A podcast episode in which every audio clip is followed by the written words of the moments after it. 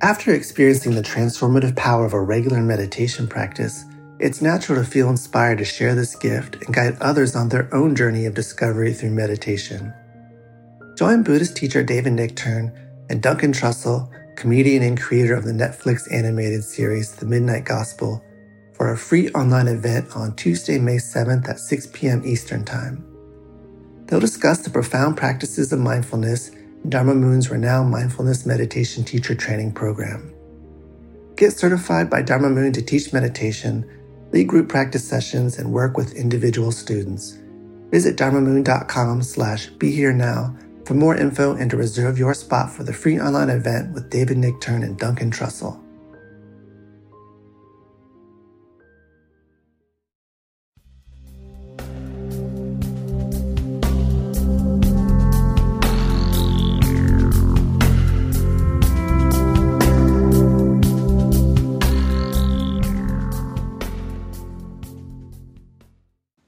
Everyone, uh, Raghu Markus. I'm back with Mind Rolling. I've got an old friend on the show today who's been here before, Judith Orloff. Judith, welcome. Thank you. So great to see you again. We haven't talked or seen each other in some time. Uh, the great thing is we're we do things like this, these kind of podcasts, and and so on and so forth, and that for me enables me to be in touch with people that I normally couldn't because we all live these crazy busy lives, right? So uh, this is a grand opportunity, and uh, for those of you who don't know who Judith is, uh, she is a best-selling New York Times author and a psychiatrist and uh, has private practice uh, in Los Angeles. And you're still doing stuff at UCLA, right? University of California. Yeah, yeah, I, I, yeah, I am. I'm on staff at UCLA, and I have a private practice in Los Angeles. Yeah. So, uh, and so this also Judith is absolutely marries traditional practices of uh, psychiatry with uh, intuition, spirituality, and energy medicine uh, in a way that I don't know anybody else who's quite doing this. Uh, Ram Dass is very, like he tells people, oh, do you think I should go uh, work with a therapist, you know, in terms of my spiritual life and, and so on? Uh, yeah, you should if the therapist knows that's that's just a role, you know, that kind of a thing. So yeah, Judith is the emblem of that as far as I'm concerned. And uh, now, you, have been working on, we're going to talk today about a very interesting subject. You, uh, it's something you've mentioned in, in past books. Uh, and by the way, we're going to uh, put up Judith's books uh, on the page on BeHereNowNetwork.com slash mindrolling. So you'll be able to catch all of this stuff and be able to order it. So don't worry about it. Uh, the subject today is empathy. And empathy and, and sensitive uh, people. Uh, I love this. Uh, can I read this quote from Krishnamurti? I, I have an advanced copy of what uh, Judith is working on. The people who are sensitive in life may suffer much more than those who are insensitive. But if they understand and go beyond their suffering, they will discover extraordinary things. And this is Jiddu Krishnamurti. I love that. Yes, yes. Well, in the book, I took beautiful quotes like that and I used them as space holders in between the text talking about empaths and sensitivity because that quote, in and of itself, you could meditate on for days. Yeah. Well, t- talk about, uh, well, tell us a little bit about what is an empath or a very sensitive person uh, and what was the re I mean you're you have a very large constituency who who reads your books and so on, and I don't know what percentage of the public are empaths, but I'm sure. And in my going through some of the book, um, I found things that I thought would that really could have applied to me in my own life. Although I don't, not sure I'd be called an empath. Maybe a sense of. Although I want to go through this test with you in a minute, okay? yeah, because you got it in there. Help you through the test. yeah, but um, tell us about uh, what is an empath and, and your reasons for writing this book. Well, I wrote the Empath Survival Guide because I wanted to legitimize the experience of empathy. And there's an, a spectrum of being an empath. There's the ordinarily sensitive person who wants to stay open hearted and avoid compassion burnout. Um, so you need to learn skills how to really protect yourself and still be contributing compassionately and open heartedly to the world. So that's one end of the spectrum. And then it goes to the other end of the spectrum of being a full blown empath. And an empath is somebody like myself. I have such an interest in it because I am one, and I've had to really learn techniques to protect myself or else get demolished by the world. Really, I mean, it's that clear. Um, but an empath is somebody who is extremely sensitive, intuitive, open, um, but tends to not have the same defenses as other people. They absorb all the stress and negative energy of the world into their own bodies. And they can get exhausted, be misdiagnosed with all kinds of things. And a psychiatrist, chronic fatigue, fibromyalgia, panic disorder, agoraphobia. Some won't even go out of the house because it's just too overwhelming. And so being an empath, you have extraordinary intuition.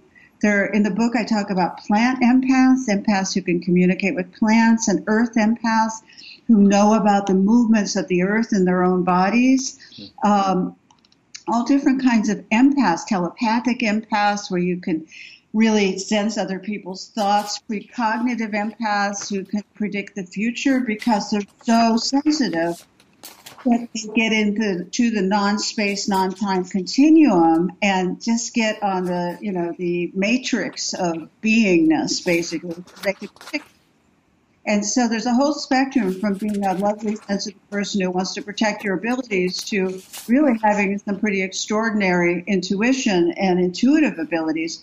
But my objection to what science has done with empaths is that they call it um, a sensory disorder. They've put in a disorder already, you know, which oh, just, oh, yeah, a sensory processing disorder. That's what science calls it. And this is not a disorder. And I wish they'd stop making beautiful things into disorders. No, this is a gift. It's a sensory gift that you need to learn how to manage and appreciate and embrace and learn techniques such as grounding, shielding, setting clear boundaries, being in nature, all kinds of things to protect yourself so that you can really nurture the gift. It's not a disorder, and it just drives me crazy that they take these beautiful human perceptual capacities and pathologize them. And probably put some of them into institutions as well. It's true. They lock them up, they medicate them, they make them feel terrible about themselves, like there's something wrong with them. I have an empath support community on Facebook with over 5,000 empaths, and they all say you know, they've been pathologized. And thank God I found a place where I see not only is it normal, it's a gift. Hmm. And so the reason I wrote this book was just to transmit that to as many people who can hear that, that if you're sensitive, and you pick up things and you know things about people or you get overloaded in crowds and you prefer being alone, it's a particular emotional type called an empath. And you need to nurture that and teach others around you how to love you and take care of you as well. But you know, our society, which is so over intellectualized, you know, just sees everything as a product of the mind and if it can't be reduced to the mind or some kind of statistical scientific study, it's either pathologized or it doesn't exist. And I personally feel that empathy will save the world. This is the one quality we need to develop, whether you're an empath or where you are on the spectrum of sensitivity. We need empathy to be able to feel what our quote enemies are needing and feeling so we can empathize with them, not just say us and them and divide us from them. If we don't have empathy, I'm just afraid for our world mm. if we can't develop this critical skill. Yeah, absolutely. Okay, so here's the, uh, you have in the book the empath self assessment deal here. so I, I want to go through it a little bit and then you're going to advise me. I mean, Okay. Because I, have I have I been labeled as overly sensitive, shy, or introverted? Now, in my life, I have been labeled as that. Yes. That doesn't seem to be the case now that I have, you know, I, for many years teaching or having a podcast or doing whatever. It's chanting in public. So, uh, but that certainly was a, a very, very, uh, that is a part of my nature. So uh, I can't deny that. Um, uh, do you frequently get overwhelmed and anxious? No, I don't. So I don't qualify there. Uh, do arguments or yelling make me ill? Any loud, anybody who takes off on me, like yelling, forget about it. I, I get very Right. disturbed. And Right. that, you know, I always figured it came from my poor old dad, but uh, who knows, you know. Uh, do I often feel like I don't fit in? Well, when I was younger in school and all of that, I did not fit in whatsoever. Okay. Right, right, right. Uh, am I drained by crowds and need need alone time to revive myself? Uh, I would say, uh, yeah, big crowds. Uh, I, I prefer to be alone uh, uh, much of the time, although I don't mind crowds. Uh, I'm overstimulated by noise, odors, and nonstop talkers. I am so done with nonstop talkers, Judith. Me too. Oh, Jesus. As an empath, they just drive me crazy. The words are like bullets that come at you. Yeah, I mean, I really. look at them dread. But in the book, I talk about what do you do when you're around one. You have to learn what to do. You cannot let them go on and on and on. It's damaging. It's. Do I have a chemical? Oh, this is getting bad now. I mean, not bad. This is good. See, I have this in my head too. You know, uh, chemical insensitivities or can't, can't tolerate scratchy clothes. I cannot wear wool. Absolutely. There's no reason for it, Right. but I can't do it. Okay. Right. Do I prefer taking my own car places so I can leave early if I? I prefer being somewhere on time. I'll tell you that. That's for sure. Oh. Uh, I don't overeat to cope with stress. Uh, uh, am I becoming uh, suffocated by intimate relate? Now, I could say that I have in the past become suffocated by intimate relationships. I fortunately married a goddess named Saraswati, so that will tell you Yes. everything. yes. I don't startle easily. Uh, of course, if my dog, who's uh, sitting right behind me, starts to bark right now, that I will get startled. Uh, right. Jump. eh? Do you jump? No, no Like jumping. like- no, You I, I do this. What? Right. Right. but that's, a something, right? Yeah. Yeah. Uh, low pain threshold. Um, moderately so. Do I react strongly to caffeine or medications? No, don't. But I'm not drinking any now. Uh, socially isolate? No. Do I absorb other people's stress, emotions, or symptoms? Now, in a relationship, and I want to talk about this in a bit, that Yeah. definitely goes on. I, I, I am definitely absorbing my partner's stress and emotions or symptoms. Okay, that's going on. Am I overwhelmed by multitask? No, I consider myself to be a fantastic multitasker. Not so, you know, that there's a downside to that as well. Do I replenish myself in na- absolutely every day? I go out there. Nature. Yeah, nature's totally important. Do I need Yes. a long time to recuperate after being with a difficult uh, person or energy vampires? Energy vampires, we need to talk about that as Yes. well. Uh, I don't think I need a long time, but certainly something. Do I feel better in small cities? Well, I'm in the country now, and I feel a hell of a lot better than I was in LA, n- living Right. nearby where you live now. Right. Uh, and uh, do I prefer one-to-one interactions or small groups rather than line care? Yeah, I like small groups. So, okay, what's my verdict, Judith? Well, it sounds like you answered yes to about 13 or 14 of the questions. Yeah. And so it shows you you're moderately an empath. You're not okay. full full blown. A full blown empath would answer yes to all those. I mean, I All right. answer yes to all, All those like. Uh-huh. triple times. Now I walk by. I'm such an empath. I walk by a street um, in, on Wilshire the other day, and the traffic signal had a voice, and it said, "Don't walk, don't walk, don't walk." And I jumped out of my skin. I'm walking. I think there's somebody right behind me. You know, because I'm so sensitive. Whereas another person would walk by and not maybe not even hear it. You know, that's the difference between a really sensitive empath. Now that makes me jump. It startles me to hear a loud voice over my shoulder. Whereas other people were walking, they weren't startled. yeah, right. So just have this open sensitivity. I was born with not the same kind of defenses as other people.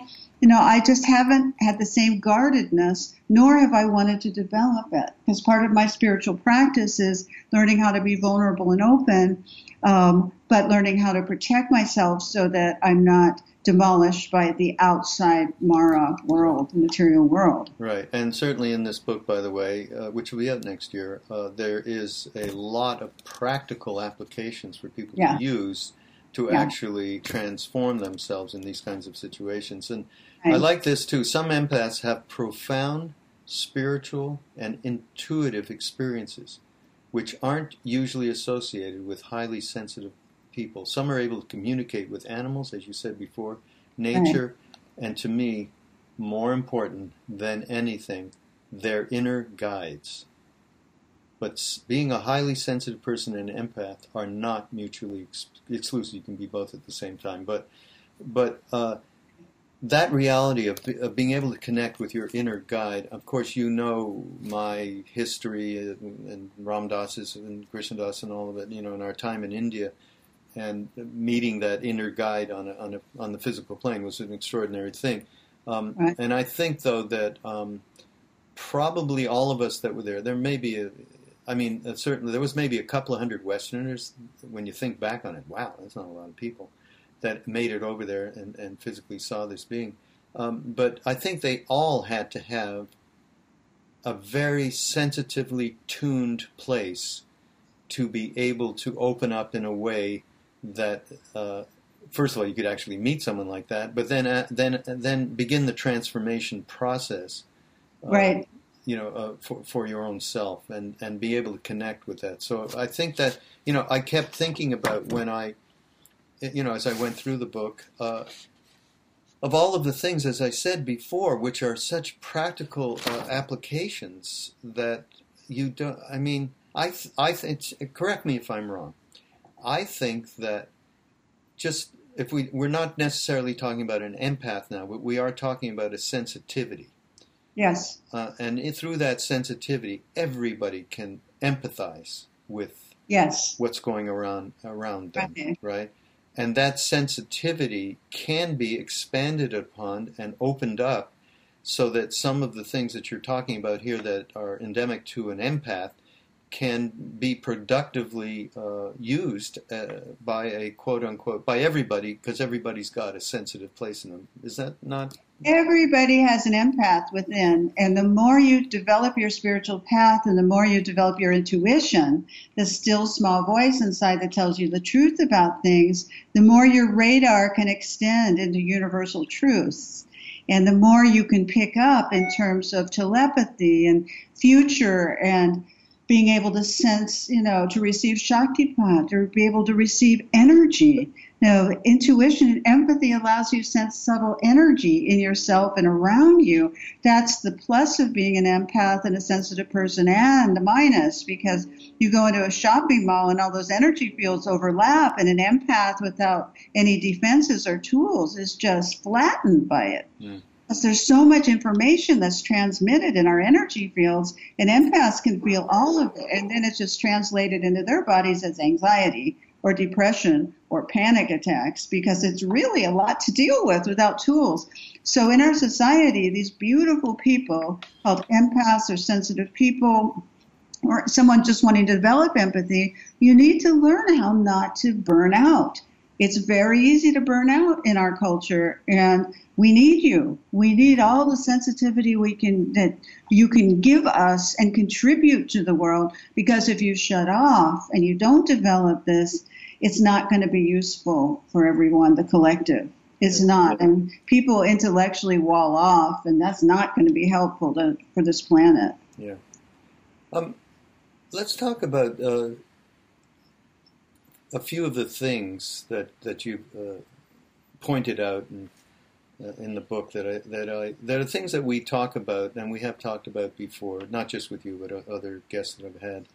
Uh, mm-hmm. And it's certainly uh, in this particular case, it's the mirror neuron system, and, right. and, and of course that's that's used a lot around the whole mindfulness topic and right. and the ways in which we can uh, retrain our habitual tendencies. Can you t- just talk about the, that uh, mirror neuron and and how it relates to not just em- empaths but all of us in terms of being able to use it uh, productively? Right. Well, there's a section in the book on the scientific causes and reasons for empathy and why certain people have more empathy than others and have more sensitivity than others. And the mirror neurons are these incredible neurons in our brain that allow us to feel compassion and allow us to feel what's going on in other people. That's why they're called mirrors, because it mirrors what goes on in other people so we can feel it, and especially those we love. And so it's been proven if your loved one is hurt, you feel it on in your own body as evidenced in MRI scans. So it's about a reciprocal empathy if I feel your pain, which isn't always good. You know, I'm not saying that that's always good or beneficial for the empath, but the mirror neuron system allows us to facilitate that empathy for not just our loved ones, as that's what we're programmed to do more in our brains, but to extend that compassion to all living things and all sentient beings. That's the beauty of the mirror neuron system is to connect with everything, not just the ones in your, your sphere or your personal life or the ones you love. Because of course it's easier to tune into the ones you love. It's easier to sense and feel the ones you love. But everyone and the planet and the earth, we all can be earth empaths with our mirror neuron system. Because all it takes is our sensitivity being turned on to feel what the earth, a living being, spirit, mother, is feeling. That's all it takes. We, we can do it, and our intellectual mind tells us we can't. And that is such a travesty. It just breaks my heart because it's so untrue. Mm. But through empathy, we can feel the earth. And once you feel the earth, she's your co partner in existence. I mean, she always has been, but empathy and sensitivity let you really know that viscerally in your body that the earth is you, you are the earth. And there's deep love. The earth loves us, deep love for humanity. And we don't, we have to feel that. And we can't think it. You know, we might know it in our heads, but it's not enough. Hmm. We have to feel that connection to our grounding, our planet, that beautiful, beautiful planet that um, Edgar Mitchellson had a spiritual experience looking down. He was an astronaut looking down at the Earth, and he opened up and had his first spiritual experience looking at the blue planet. You know, and um, empathy helps us get there. And as you can see, I feel so strongly about it because I see it as an answer. Yes. And certainly we need some answers these days. yeah. Um, but that, that ties right into the, the, this other thing around electromagnetic fields that the brain and heart have, and and certainly that field is the Earth has that feel, and right. I guess you're talking here about connecting the two. Tell us about that. I am that we give off um, electromagnetic fields around our heart, as is represented by an EKG um, and around our brain, as is documented by an EEG. When you are hooked up to an EEG, you see your electricity, your electromagnetic fields in your body. So that is connected to the electromagnetism around the earth and around other people. Mm-hmm. And so one of the theories of being an empath and sensitive person is that you're able to sense the electromagnetic fields of other people and information is transmitted via these fields. Mm. And so it's just another way of communicating deeply with others, the earth, plants, um, you know, on all different levels, not just on a linear level, either on a spiritual level. That when you really open up, and this is why I wrote the book, to all these levels of communication in yourself, when you can develop them, protect them, and not be thrown off when other people raise their eyebrows and say, "Oh, you must be kidding," you know, or "Oh, poor thing, you're an empath, you're so sensitive, you know, you need to be stronger." You know, that is not true. None of that. It's false, false, false. And when you reprogram yourself to know that, and you can communicate really deeply, um, you have no idea what's possible. Mm. I'm only good because you're communicating with love you're opening up, you're making a choice. I'm communicating with the love in me and the love in you and in the now, um, and then the next now, the next moment, and then the next now.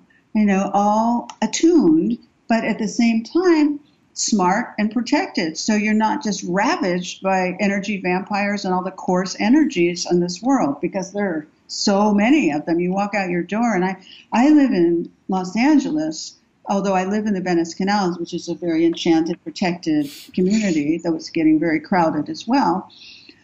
you know, you have to learn how to deal with the energies of people unless you want to go in the country, but still you have to deal with the energies of people when you go into town, you know?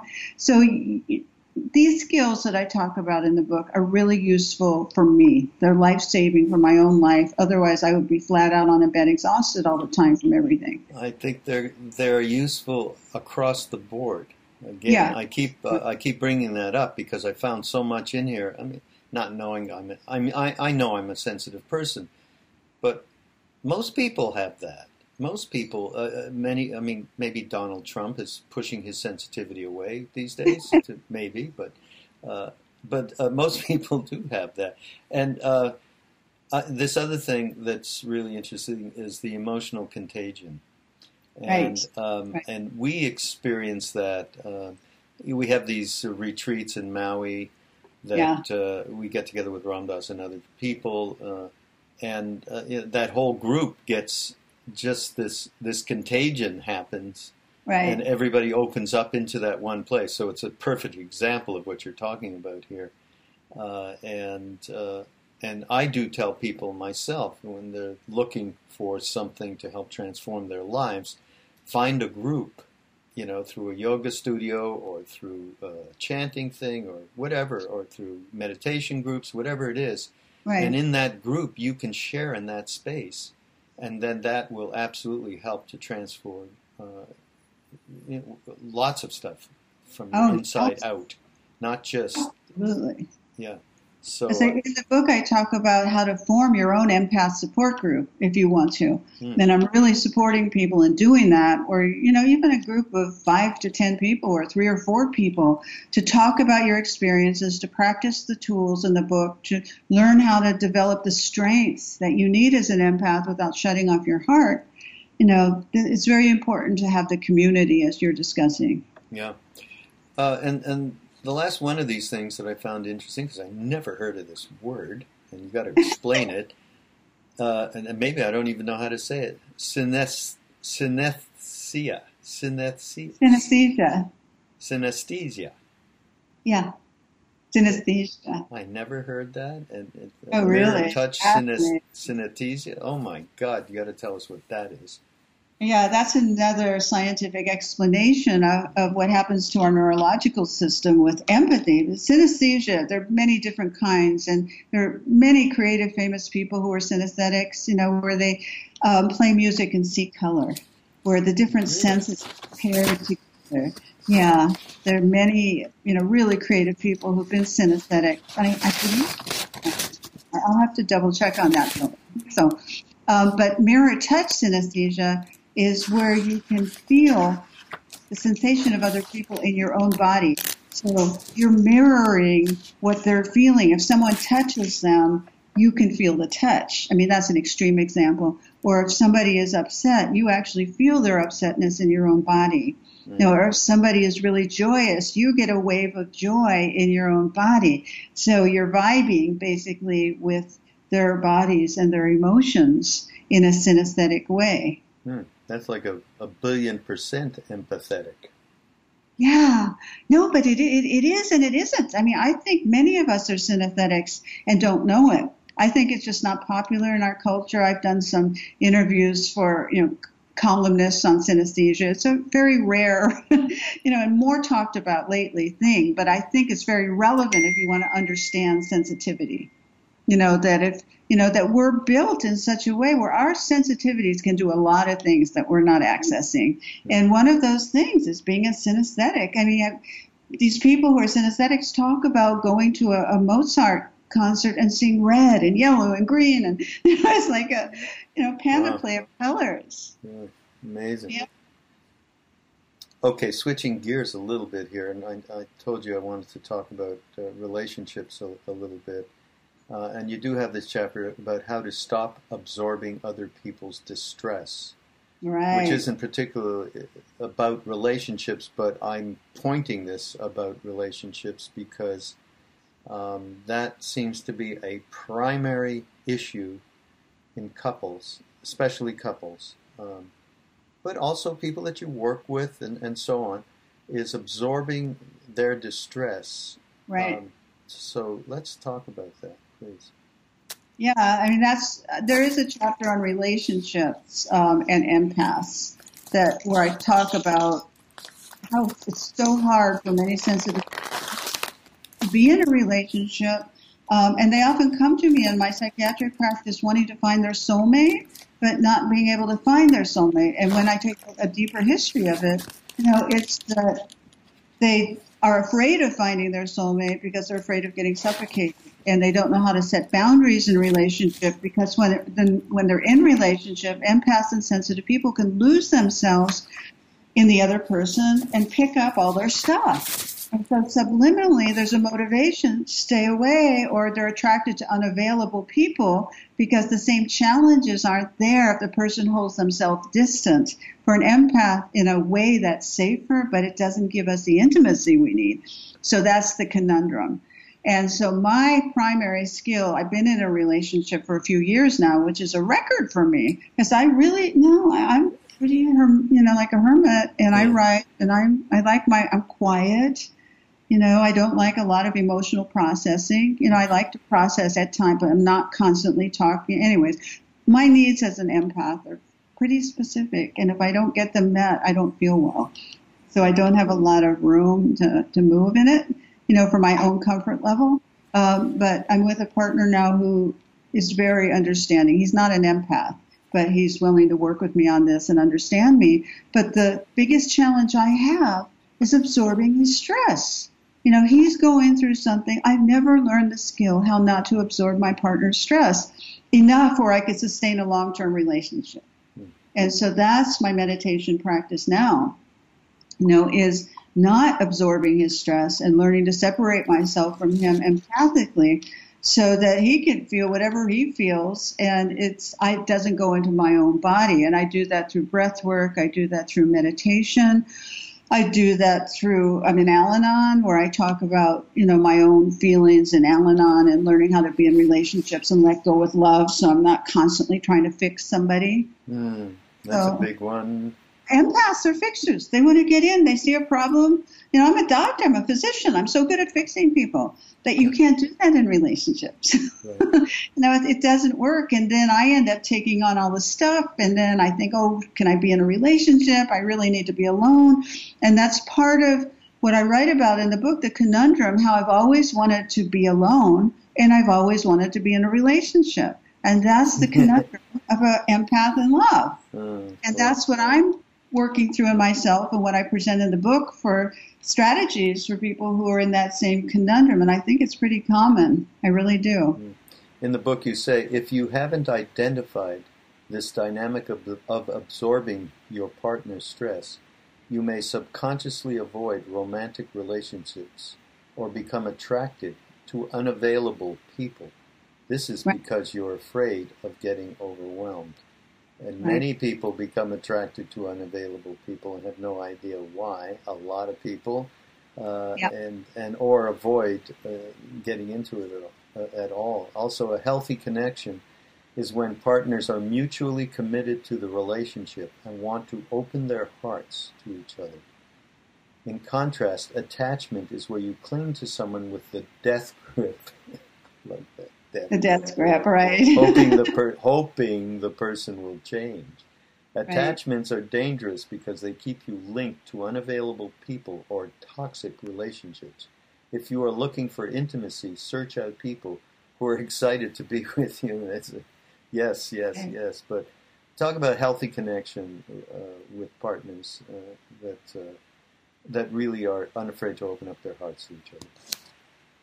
Right. Well, the, the key for an empath, the, the magic phrase is I need some alone time and having your partner go, beautiful, enjoy. I mean, that's a magical interaction for an empath, as opposed to, I thought we were going out in an, an hour and you're saying you need alone time. That's not going to work. Not going to work.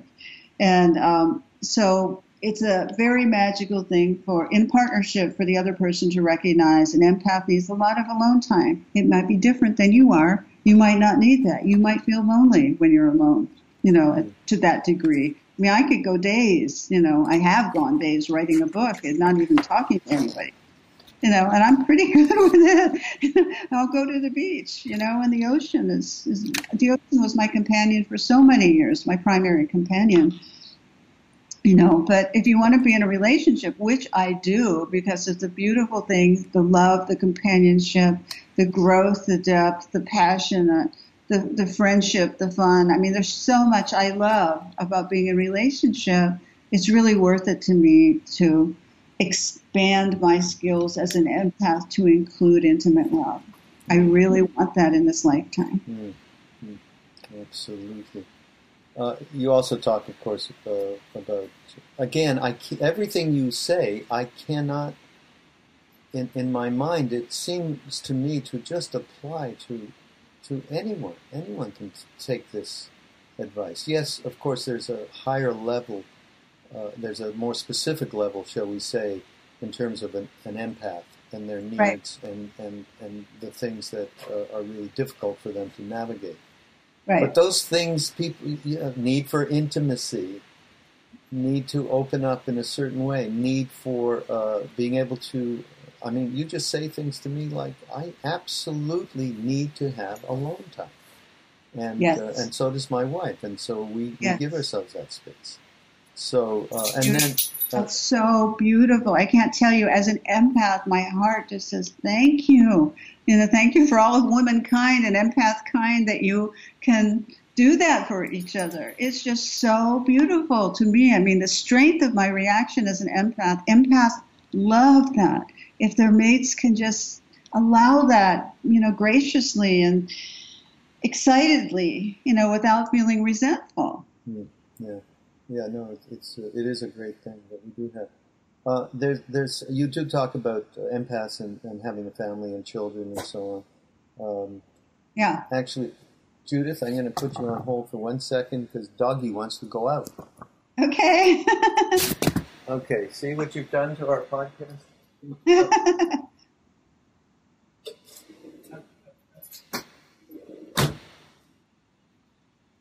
Sorry about that. Oh, okay. Um, it's from Jung. I just love this quote from Jung. As a child, I felt myself to be alone, and I am still, because I know things and must hint at things which others apparently know nothing of, and for the most part do not want to know. Loneliness does not come from having no people about one, but from being unable to communicate the things that seem important to oneself or from holding certain views which others find inadmissible. What a great quote that is from Jung, huh? So beautiful, and it describes the sensitive person's conundrum growing up. Mean, when I was a, an empath, empathic child, an intuitive child growing up, I felt like I was an alien from outer space.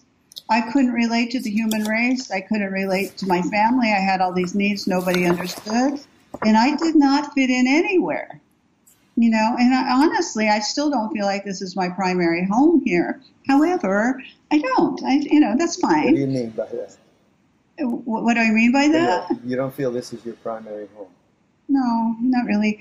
Um, I think there's a place other than Earth where everything I'm talking about is just part of the flow, where you don't have to fight it or convince other people of it. It's just simply a way of being, and it's a way of, of collective family. And you know, and I, I I do think you know because I had a dream when I was 21, and I was told by a voice that my role here was to legitimize intuition in traditional medicine. That I'm you know that is my mission here. I mean, I have a mission, and I'm happy to be here, and I have a soul growth mission here to learn all this stuff for myself you know, and also help others. But as, mu- as much as I love the earth, there is another place that I exist that is more my home. And I've always known that.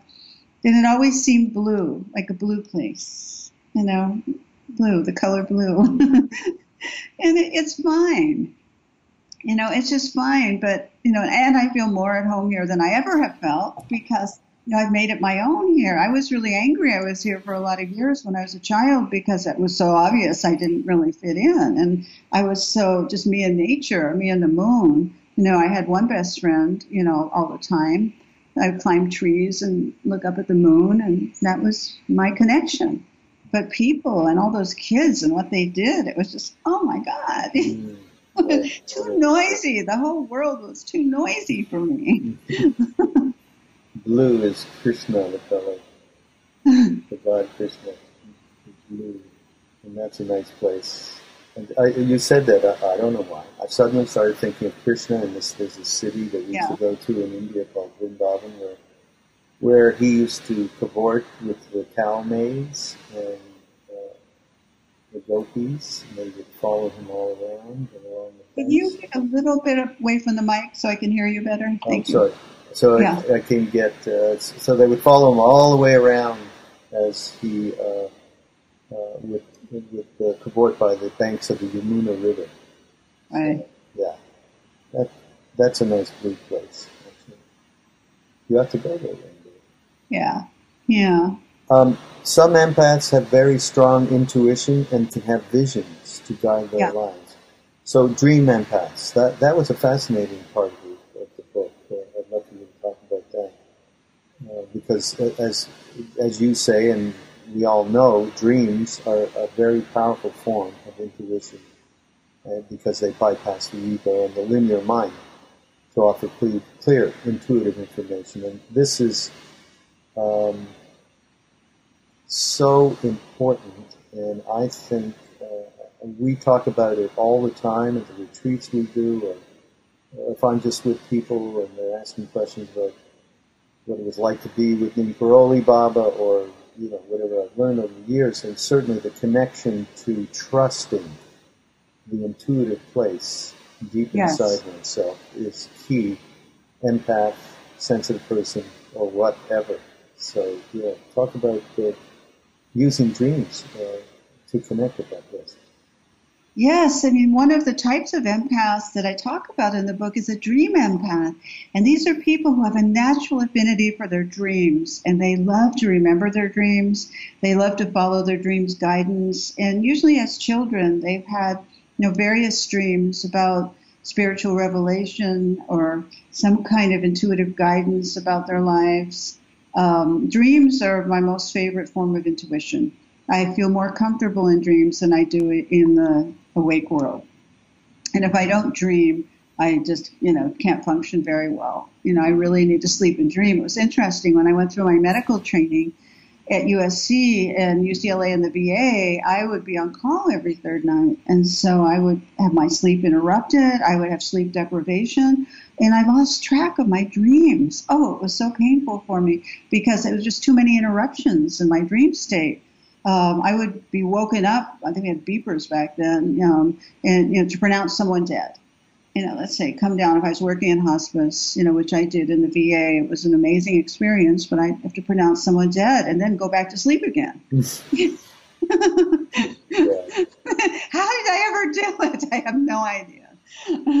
other than I was guided to do it.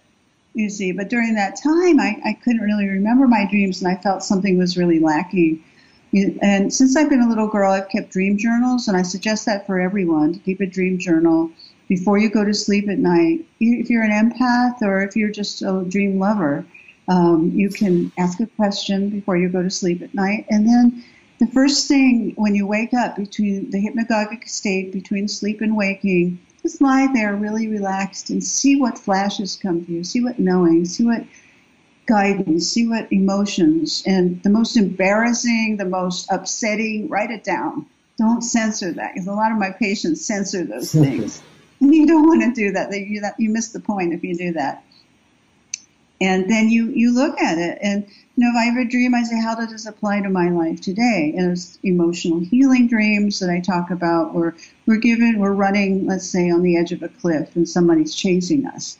And we keep running, running, running, and we wake up and are terrified. We're terrified in the dream. And so that to me, nightmares are healing to me. You know, they're upsetting, but they're extremely healing because they let you see who's chasing you and in the darkest recesses of your soul so you can heal that and deal with that. Whatever person, place, thing, you want to look at it in the eyes and let it heal it and let it go. So you don't have that being chased feeling in your life. That stops you from being in the now. If you're constantly subterranean being chased by some pursuer, And I believe dreams, the threads of dreams stay with us throughout the day. It's not like we just have the dream and then it's not with us. It's a dream is representative of a resonance within us that's going constantly. So you're out in your life trying to be successful or trying to be a good mate, and underneath that is a re- repercussion of your being chased all the time. So I encourage everyone to deal with the dreams, scary, happy. Now, sometimes, you know, we have flying dreams too. Now, children often have flying dreams, and that's just representative of how radiant and wide and huge our soul is, that we can fly. You know, maybe not in the intellectually framed way. We can't really analyze it, but we can in dreams, we can fly. You see, so we have that capacity. So that that's why I love dreams. And some empaths are really dream empaths, and they get their information through dreams as opposed to telepathy, which is mind-to-mind communication or precognition. Some empaths can predict the future, which is problematic because a lot of the futures are scary, and then they think they caused it and yeah. they didn't cause it. So you know, the book really walks you through all of the fears and the misconceptions. And I work with all my empath patients. I have a great deal of my practice is made up of empaths and oh. sensitive people. Mm. And, you know, we're all consolingly similar in these respects. You know, there are really some common bonds among sensitive people, empaths, or intuitive people you know, where we have the same kind of challenges so we can help one another in it. And those who have gone down the path can say, oh, yeah, I went through that phase where I thought I was causing everything I predicted, but, you know, I learned I wasn't. And then I was just in a witness state, a deep seeing state with a capital S. And that's a beautiful light bearing state. And I have to deal with my codependency issues or I can't fix everything in the world, even though I pick up something. So isn't that an amazing inquiry to just even think about any of that? To me, it is. yeah, yeah. How do you, when you're working with people, how do you uh, help them to train themselves to not only be able to remember their dreams, say, but maybe even have some, you know, it's a Tibetan dream yoga consciousness in a dream, so that you you have an actual awareness. Do you do you work with that at all? With, uh... I do. I I do. Um, it's all about awareness everywhere we go. And if you begin to look at dreams as states of consciousness that you travel to, and it's a frequency that you need to harmonize with while you're in it, then you could become one with it. And you don't look at it as just I'm going to sleep and my brain is doing some recreation and resting and creative problem solving. I mean, that's true. You do all that in, in dreams and when you sleep. But my, my, in my dream state, I'm also able to travel and I'm also able to communicate with civilizations and people and, and layers of consciousness that I can't contact, you know, in my intellectual everyday life usually, you know, unless you, you can, which some people can too. Um, but that's the goal is to have the veil lifted. But let's say you can just do it in dreams. You can program yourself in your dream to be aware in your dream by making a deep prayer and saying before you go to sleep, I would like to be aware and conscious in this dream. And so it's a practice, it's a dream practice for empaths and others to maintain an awareness in the dream. The part I have trouble with with a lot of the lucid dreaming people is that they feel you can change the ending of a dream and all is well. No, they do. They really, really? they go in. A lot of people do this, yeah, because you can do it. You can go into a nightmare and you can say, no, I don't want that ending, and I'll make a happy ending. But to me, that doesn't fix the issue. It fixes the dream at the moment, but it doesn't fix the basic issue right. that how that's manifested. Calling the dream is begging you to look at. So I, I don't really believe in changing the endings of dreams. That that will change the dynamic that's going on in you. I don't think that that will happen. Right. right. right. Wonderful. Um, animal empaths. This struck me because I particularly love animals. Yeah. But as you may have heard them. Uh, around me. Where did he go? I, she, I put it out. she went off with her other friends. There's four of them here. Uh, and I certainly commu- I'm I'm alone with them a lot because I work from home.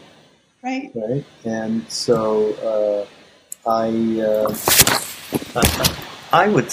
Oh, and there was just this thing of um, they just said that animals absolutely do understand and certainly understand tone and intent with people.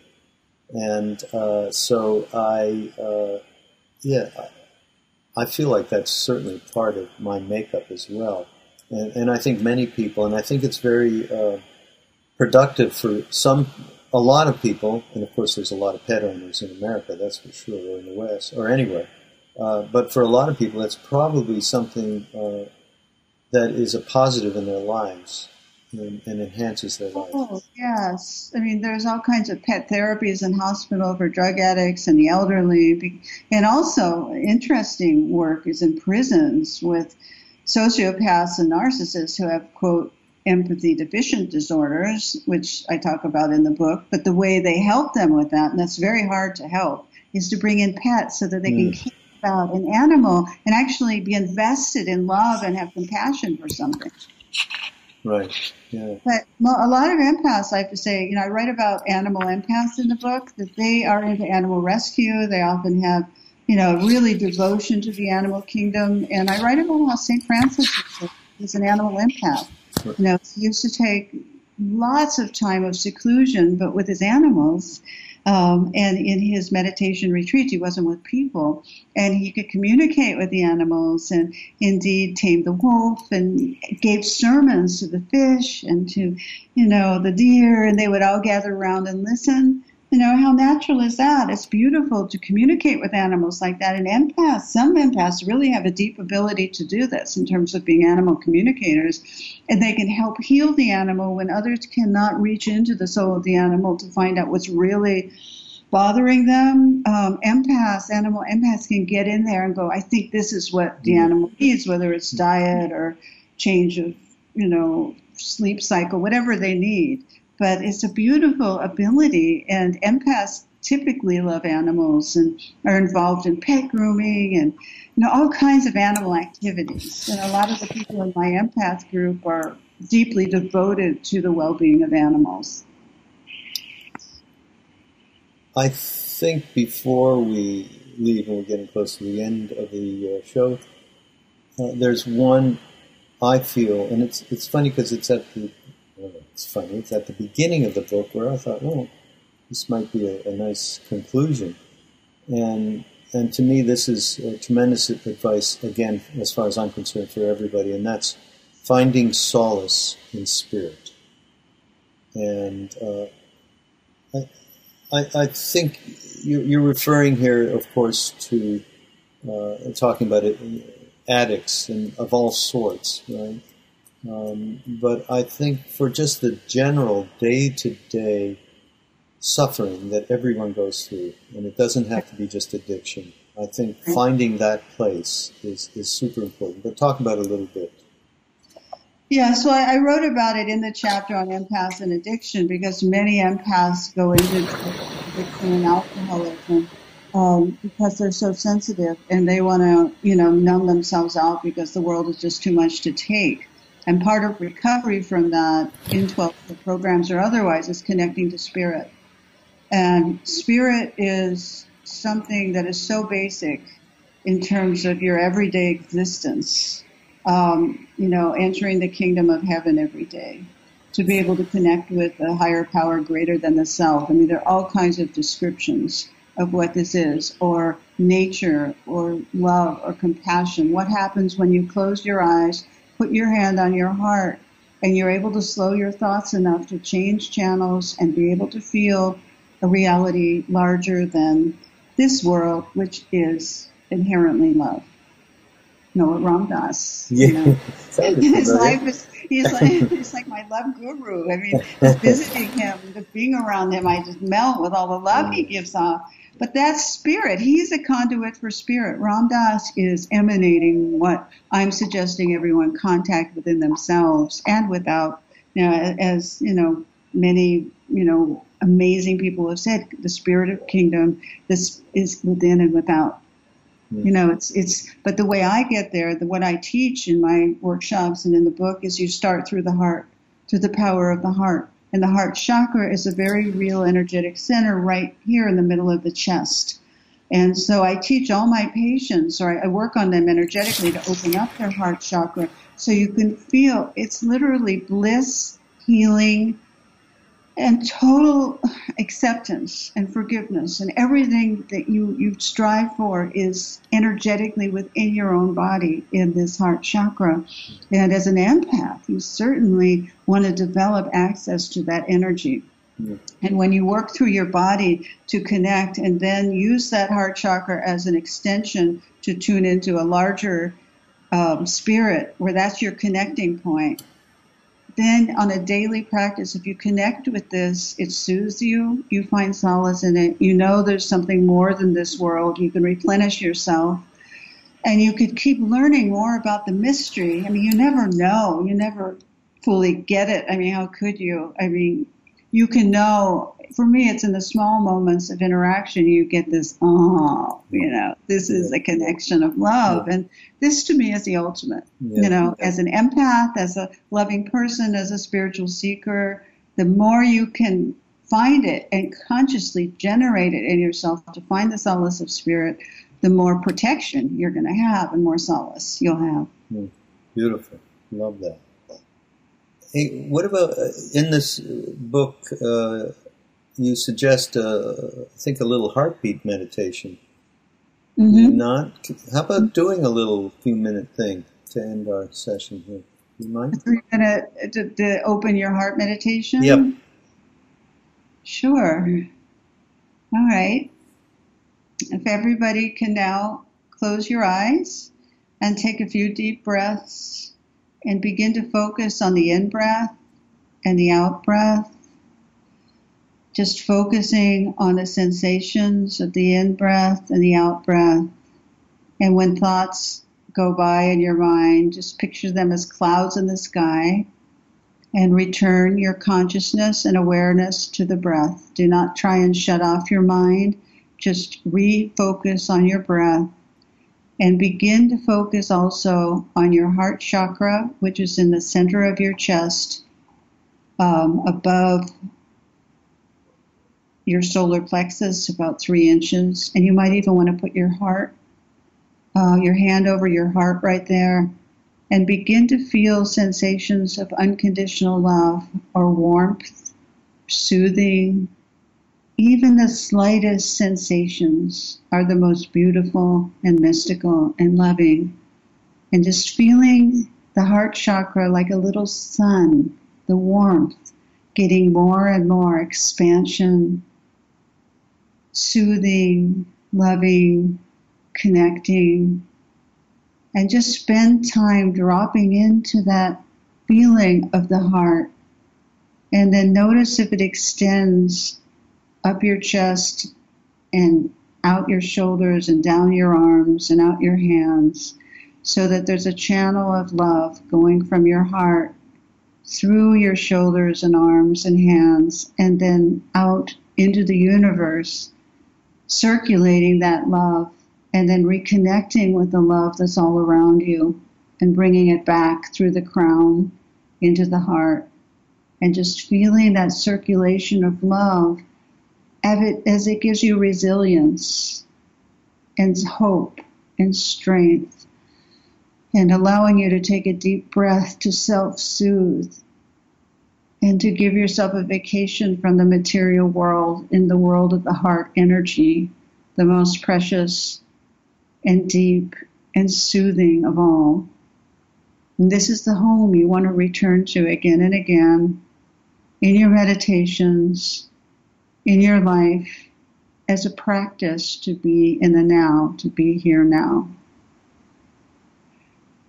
And so, if everyone just takes a little bow of gratitude for that experience and slowly open up your eyes and come back to this room and with us um, and this conscious awareness we've created with this show, um, all of us together taking the sustenance from our interaction with us to our daily lives.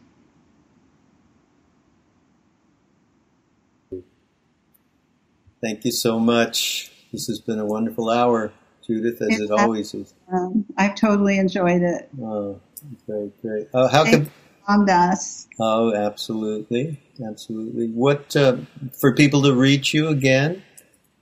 Website? Oh, my website is um, drjudithorloff.com, O R L O F F.com. And the name of the book is The Empath Survival Guide. Um, it's on Amazon and um, is available. But this book, the the uh, Sounds True book, Yes. is uh, that's going to come out in a more extensive form next year. Yes, it's pre-order now, and there's an audio companion program that goes along with it that you can Uh-huh. download um, or get in CD form, which is the spoken voice. And then next year, I'm also going to be giving an empath online course Oh, for those like eight weeks of interaction with me once a week on just really guidance on how to be an empath and develop protective tools and enjoy your gifts. The key word is enjoy. Yeah. well, we're gonna you're gonna hear all about that on the Be Here Now network when uh, when this all happens. We're gonna let everybody know, Judith. You're gonna let us know, of course. We can put it all up there and uh, help get the word out. And uh, again, thank you so much uh, for for this. Being able to sit with you like this and get all this wonderful information, share the way that you share. It's, it's really Uh, great. It's my pleasure. It's always so good to see you and talk to you. We'll see you next time on Mind Okay. Rolling.